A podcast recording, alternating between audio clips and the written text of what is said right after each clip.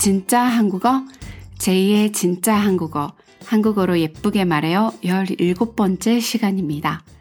안녕하세요, 여러분. 오늘은 2023년 3월 14일 화요일입니다. 3월 14일은 한국에서 화이트데이라고 해요. 자, 2월 14일이 지난번에 말씀드렸지만 2월 14일이 발렌타인데이여서 여성이 좋아하는 남성에게 여자가 좋아하는 남자에게 고백하는 날, 초콜릿을 주면서 고백하는 날이라고 말씀을 드렸었어요. 그래서 오늘은 바로 한 달 뒤죠. 3월 14일 화이트데이라고 해서 반대로 남자가 좋아하는 여자에게 사탕을 주는 날입니다. 사실 사탕은 어릴 때 말고는 다들 성인이 돼서는 그닥 그렇게 많이들 즐기지 않기 때문에 사탕보다는 달콤한 sweet 종류 선물들을 더 많이 하시는 편이에요. 케이크나 쿠키, 초콜릿 이런 달콤한 디저트류들과 함께 꽃다발이나 이런 것들을 주로 선물을 하고 또 데이트를 하곤 합니다.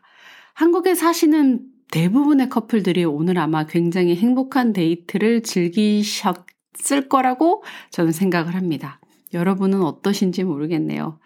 저는 오늘 일도 하고 산책도 하고 혼자 글도 쓰고 그림도 그리고 또 일도 하고 이렇게 오늘 팟캐스트 녹음도 하고 네, 그렇습니다.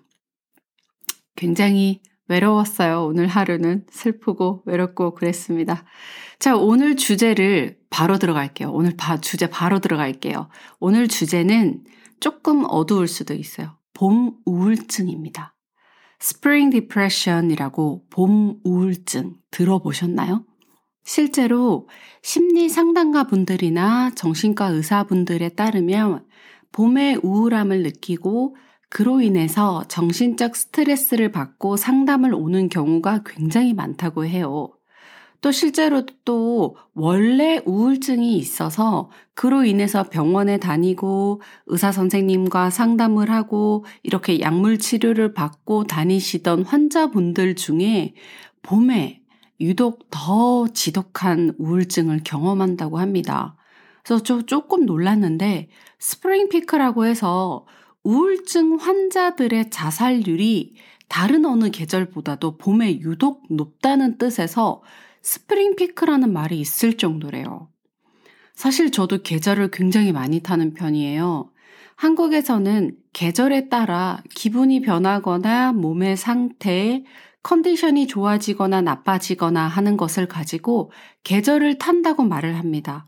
봄을 탄다, 가을을 탄다, 이렇게 계절을 탄다고 말을 할 수가 있어요. 변화하는 계절만큼 내 마음도, 내 몸도 좀 급격히 변화하기 때문에 그런 말이 나오지 않았나 싶은데요. 우리가 차를 타고 운전을 하고 갈 때, 뭐 꼭 운전이 아니더라도 차를 타고 갈 때 길이 구불구불 많이 휘어져 있거나 하면 우리 몸도 차 안에 있지만 굽어진 길을 따라 이리저리 휘청하잖아요? 휘청휘청 하잖아요? 자, 그렇게 차를 타고 갈 때 몸이 흔들리는 것처럼 계절이 바뀌는 시기에 우리의 몸과 마음이 이리저리 휘청이듯 영향을 받는 것을 계절을 탄다 라고 말합니다. 예를 들면, 아, 나 봄 타나 봐. 어디론가 훌쩍 떠나버리고 싶어. 아, 나 좀 봄을 심하게 타는 편이라 요즘 컨디션이 영 별로네. 뭐 이런, 이렇게, 이렇게. 자, 대부분 계절을 탄다는 표현이 약간 감정 기복이 생길 때 사용을 하다 보니까 다소 부정적인 뉘앙스의 말들을 예로 들게 됐는데요. 꼭 부정적일 때만 사용하는 표현은 아니에요. 아, 나 봄 타나 봐. 나 누군가랑 사랑에 빠지고 싶어. 나 꽁냥꽁냥 데이트하고 싶어. 아, 나 봄 타나 봐. 예쁜 샤랄라 원피스 입고 피크닉 가고 싶어. 야, 우리 피크닉 가자. 이렇게 긍정적인 뉘앙스로도 많이 쓰입니다. 자, 다시 주제로 되돌아가서 자, 이렇게 봄을 타서 그런지 저 역시 감정 기복이 이만저만이 아니에요. 정말 너무 심각하게. 그래서 오늘 주제를 봄 우울증, 봄타기로 정해봤습니다. 사실 봄타기란 말은 없어요. 제가 지금 방금 지어낸 말입니다. 자, 어떤 증상들을 겪고 있는지, 또 나름대로 어떻게 극복하려고 노력하고 있는지 등을 간단하게나마 이야기해보고 싶다고 생각했거든요. 음, 저는 일단 신체적으로는 계절이 변할 때 일조량도 변하고 기온, 습도 이런 것들도 다 변하잖아요. Well, all of the factors such as sunshine, air temperature, humidity, air pollutants, and allergens, etc. They all may be causing my mood down, I think. 방금 이야기한 저러한 요소들 때문에 저는 알러지, 이 알레르기 반응이 있고 해서 계절이 바뀔 때면 꼭 피부과에 가서 의사 선생님한테 상처 부위를 막 가려우니까 긁어가지고 피가 나고 이래서 딱지가 지거든요. 상처 부위를 보여드리고 약 처방을 받아서 먹는데요. 이 피부과 약들이 정말 이상하게 너무 졸려요. 정말 그래서 이 약을 먹고 나면 너무 나른하고 졸리고 피곤하고 잠을 굉장히 많이 자게 되는데 잠을 너무 많이 자도 머리가 아프더라고요. 여러분들 그런 거 있지 않나요? 또 잠을 너무 많이 자면 내가 내 하루를 낭비했다라는 죄책감 때문에 또 스스로 스트레스를 막 주고 또 스스로 스트레스를 받고 있더라고요, 제가. 뭔가 좀 더 부지런히 생활을 했었어야 했는데 내 이 하루밖에 없는 시간, 매일매일은 한 번밖에 안 오는 거잖아요.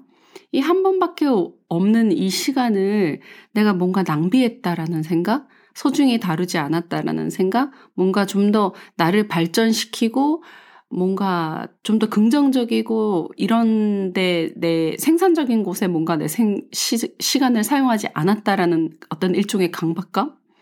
이런 약간 obsession 같은 것들이 좀 제가 있어요. 그래서 이러한 강박들로 인해서 좀 감정적으로도 지치게 돼요. 아, 봄이 됐는데, 3월이나 됐는데, 난 지금 자고 있구나, 막 이렇게. 그래서 유독 좀 더 감정적으로도 같이 지치니까, 자, 이럴 때 극복하는 방법은 최대한 계절의 변화에 빨리 익숙해지자.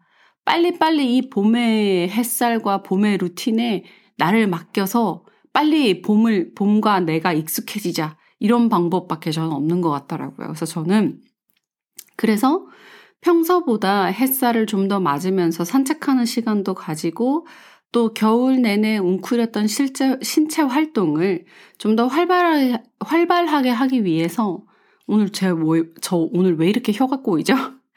평소 했던 활동보다 좀 더 신체 활동을 활발하게 하기 위해서 몸을 조금 더 적극적으로 움직이는 활동들, 산책이나 운동, 또 집에서 책상 앞에 앉아 있기만 하기보다는 좀 더 신체를, 몸을 움직이는 방향으로 생활 패턴을 바꾸려고 노력 중이에요. 저는 근데 취미 자체가 뭐 그림을 그리거나 책을 읽거나 외국어 공부를 하거나 이렇게 책상 앞에 앉아서 하는 것들이 많아요. 뭐 물론 운동도 좋아합니다만 주로 앉아서 하는 것들이 많다 보니까 겨울 내내 책상 앞에 앉아서 하던 취미의 생활 패턴이 몸에 배어서 이제 봄이 돼서 바깥 활동을 하려고 하니까 사실 굉장히 귀찮고 나가기도 싫어지더라고요. 나갈 때 그냥 나갈 수 없잖아요. 그래도 조금 옷이라도 챙겨 입고 막 이렇게 좀 해야 되니까. 자, 아무튼 그래도 우리는 빨리 봄에 익숙해지고 또 빨리 이 우울증을 극복해야 되니까. 자, 그래서 조금 이렇게 생활 패턴을 조금 더 바쁘게 움직이는 방향으로 바꾸다 보면 봄 우울증도 조금 나아지는 것 같더라고요. 그래서 저는 오랜만에 오늘 집 앞에 공원에 나가서 광합성을 했어요. 영어로 photosynthesis죠. 자, 이 광합성을 하면서 따뜻한 봄 햇살을 만끽하면서 좋아하는 음악을 들으면서 산책을 했어요. 최근에 제가 정말 좋아하는 피아니스트 조성진 님께서 핸델 프로젝트라는 피아노 연주곡 앨범을 내셨어요. 바로크 음악이 제게는 매력적이긴 하지만 다소 어렵다? 이거 좀 약간 이해하기 난해하다라고 느껴지는 장르인데 합시코드가 아닌 피아노로 연주되는 핸델 음악이 너무나도 섬세하고 매력적이어서 산책하는 동안 기분이 한결 가벼워지고 다소 힐링되는 느낌을 가지고 집으로 돌아왔었어요. 뭐랄까, 내가 바로 그 시대의 귀족이 된 듯한 느낌. 그래서 정원을 거니는 듯한 그런 상상을 하면서 자, 오늘 기분 좋게 힐링을 하고 돌아왔습니다. 자, 여러분의 봄은 어떠신가요? 진짜 한국어를 듣고 계신 분들 중에 유독 봄을 저처럼 치도카리만큼 타는, 아, 타시는 분 계실까요? 이럴수록 더 바깥으로 나가서 햇볕도 쬐고 사람들도 만나고 좀 더 활동적인 생활을 해야 한다고 해요. 자, 우리 모두 건강한 방법으로 봄 우울증을 벗어나서 예쁜 봄을 마음껏 즐길 수 있도록 하자고요. 아자아자. 자, 오늘은 주, 조금 주제가 다소 어두웠을지 모르겠어요. 하지만 다양한 분야에 대해서 자연스럽고 편안한 대화를 한국어로 이어나가는 것이 바로 이 진짜 한국어가 가지고 있는 컨셉이기도 하고 저의 색깔이기도 해서 다소 무거울 수 있는 주제지만 가볍게, 너무 깊게 들어가지 않고 가볍게 우리 일상을 이야기하면서 한번 다뤄봤어요. 저 역시 지금 봄 우울증에 약간은 힘든 시기를 겪고 있기에 여러분들 중에도 혹시 봄 우울증으로 힘든 시기를 보내고 계신 분이 있다면 이 말씀 전해드리고 싶어요. 여러분 혼자가 아니에요. 저도 있습니다. 제가 함께 봄 우울증을 겪고 있어요. 라고 말씀드리고 싶어요. 자, 피부과 약으로 인해서 저도 요즘 매일매일 해롱해롱 되는 하루를 보내고 있지만 어서 빨리 나와서 건강하고 활기찬 봄을 보내도록 해보겠습니다. 자, 그러면 오늘도 진짜 한국어 들어주셔서 정말 감사드리고요. 오늘 하루도 행복한 일 가득가득한 하루 되세요. 꼭꼭 나가서 햇볕 아래에서 가벼운 산책하시는 것도 잊지 마시고요. 산책하시면서 진짜 한국어 이 팟캐스트 다른 에피소드들도 들어봐 주세요. 자, 그럼 다음 주에 또 만나요. 안녕!